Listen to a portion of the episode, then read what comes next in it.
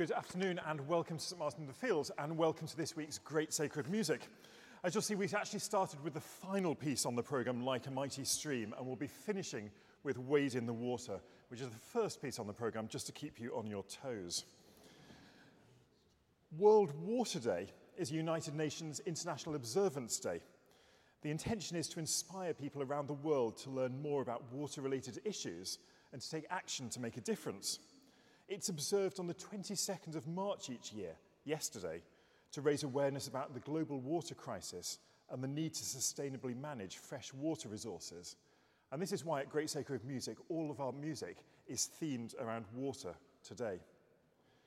It's our tradition at Great Sacred Music to begin by singing a hymn together, which you'll find on the inside of your sheet, Jesu, Lover of our, of my, of our Soul.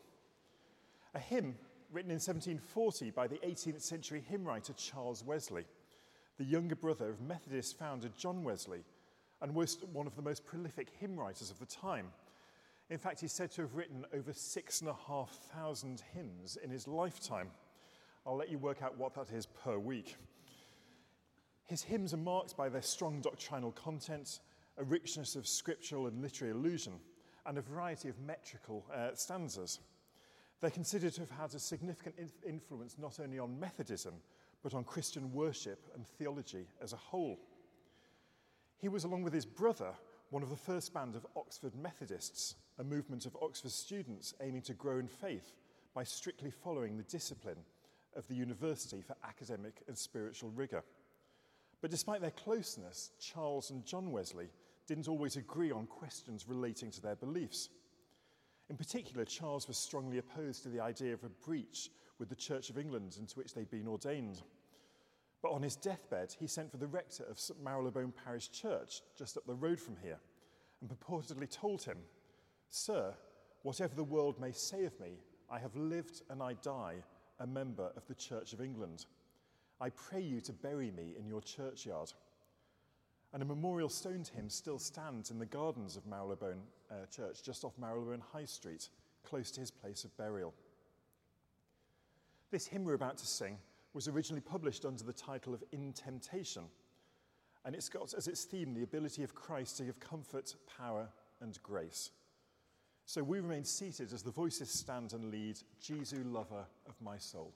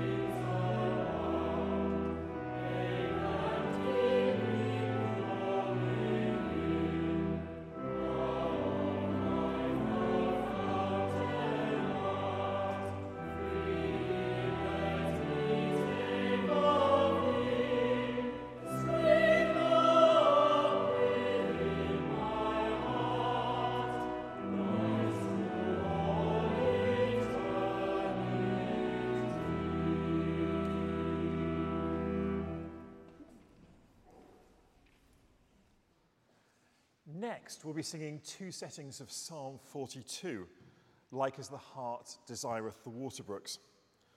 The first is in Latin, Sicut Cervus, which is a setting of the first three lines of the psalm by the sixteenth century composer Giovanni da Palestrina. Palestrina's life and work centered around Rome. He was born in the nearby town of Palestrina, from which he took his name, and he trained as a choir boy in the Roman church of Saint Maria Maggiore, appointed to prominent positions in the Roman musical establishment. In fifteen fifty-five, he sang for a few months in the Sistine Choir until the introduction of a celibacy rule by the new pope led to his dismissal as a married man. Sicut Cervus has always been one of the most familiar of Palestrina's motets. It's been frequently reprinted, and it exists in many anthologies of choral music nowadays. It's held us up as a model of Renaissance imitative polyphony. Then after that, a setting of Psalm forty-two in English by the composer Judith Weir, who sets the first seven verses of the psalm. It was commissioned for the state funeral of Queen Elizabeth the Second, at which it was first performed in Westminster Abbey on the nineteenth of September twenty twenty-two. Weir commented about the text and her composition. The words and music speak at first of the soul's great sadness and thirst for God's reassurance. But as the psalm progresses, the mood becomes calmer and more resolved, culminating in consolation with the words, "Put thy trust in God." Judith Weir said that she was inspired by the Queen's strong faith in Anglican worship and her support for it.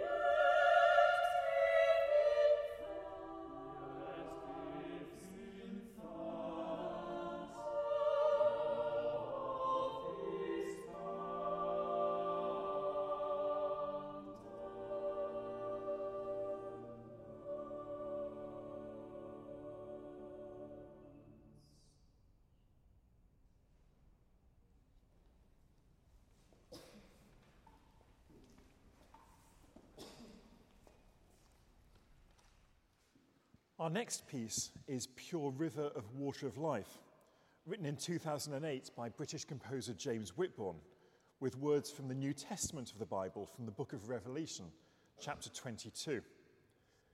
In Christianity, the term water of life is used in the context of living water, and specific references appear in the Book of Revelation. Uh, Revelation. It states that, "And he showed me a river of water of life, bright as crystal, proceeding out of the throne of God and of the Lamb." The Revelation reference is interpreted as the Holy Spirit. The Catechism of the Catholic Church considers it one of the most beautiful symbols of the Holy Spirit. So, Pure River of Water of Life by James Whitbourn.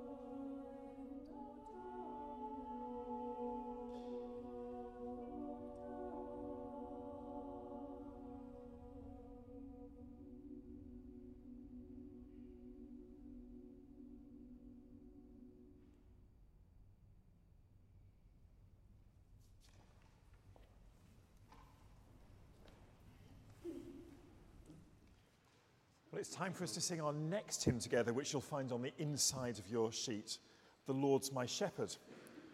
It's a hymn based on Psalm twenty-three, att- attributed to King David. The tune Crimond was written by the nineteenth century Scottish composer Jesse Seymour Irvin in eighteen seventy-two. This hymn is a song of gratitude to a loving God in a painful world. David expresses confidence and trust in the Lord by portraying God as a good shepherd who both guides and blesses them. God's goodness means that they have nothing to fear. Whatever happens to them, in this psalm, God will be with them. So we remain seated as the voices stand and lead, "The Lord's My Shepherd."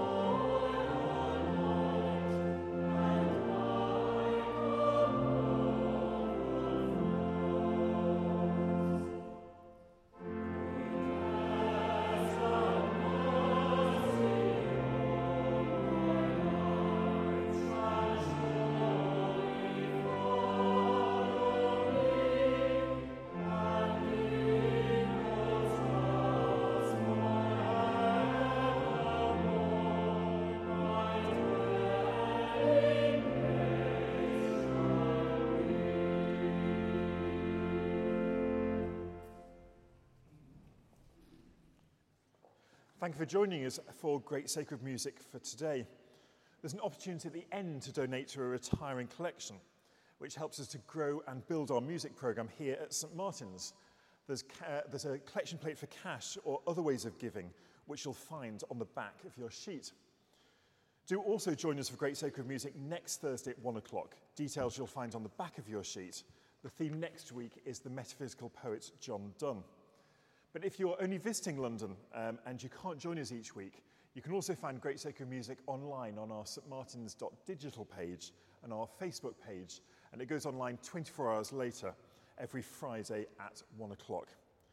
And please do also join us each Sunday at three fifteen for Choral Classics, um, our uh, similar programme to Great Sacred Music, uh, led by members of Saint Martin's Voices each week. So we finish today's Great Sacred Music with an arrangement of the African-American spiritual, Wade in the Water, which is arranged by Moses Hogan. James Cone, the African-American theologian and prolific author, writes, "Spirituals are historical songs which speak about the rupture of black lives. They tell us about a people in the land of bondage and what they did to hold themselves together and to fight back. We are told that the people of Israel could not sing the Lord's song in a strange land. But for African Americans, their very being depended upon a song. Through songs, they built new structures for existence in an alien land. The spirituals enabled African Americans to retain a measure of African identity while living in the midst of American slavery, providing the substance and the rhythm to cope with human servitude. The spiritual, then, is the spirit of the people struggling to be free. It is their religion, their source of strength in a time of trouble. And if one does not know what trouble is, then the spiritual cannot be understood. So as we reflect on World Water Day, let us hope that justice, as we said in the opening piece, does roll like a mighty stream for all those around the world affected by the water and sanitation crisis.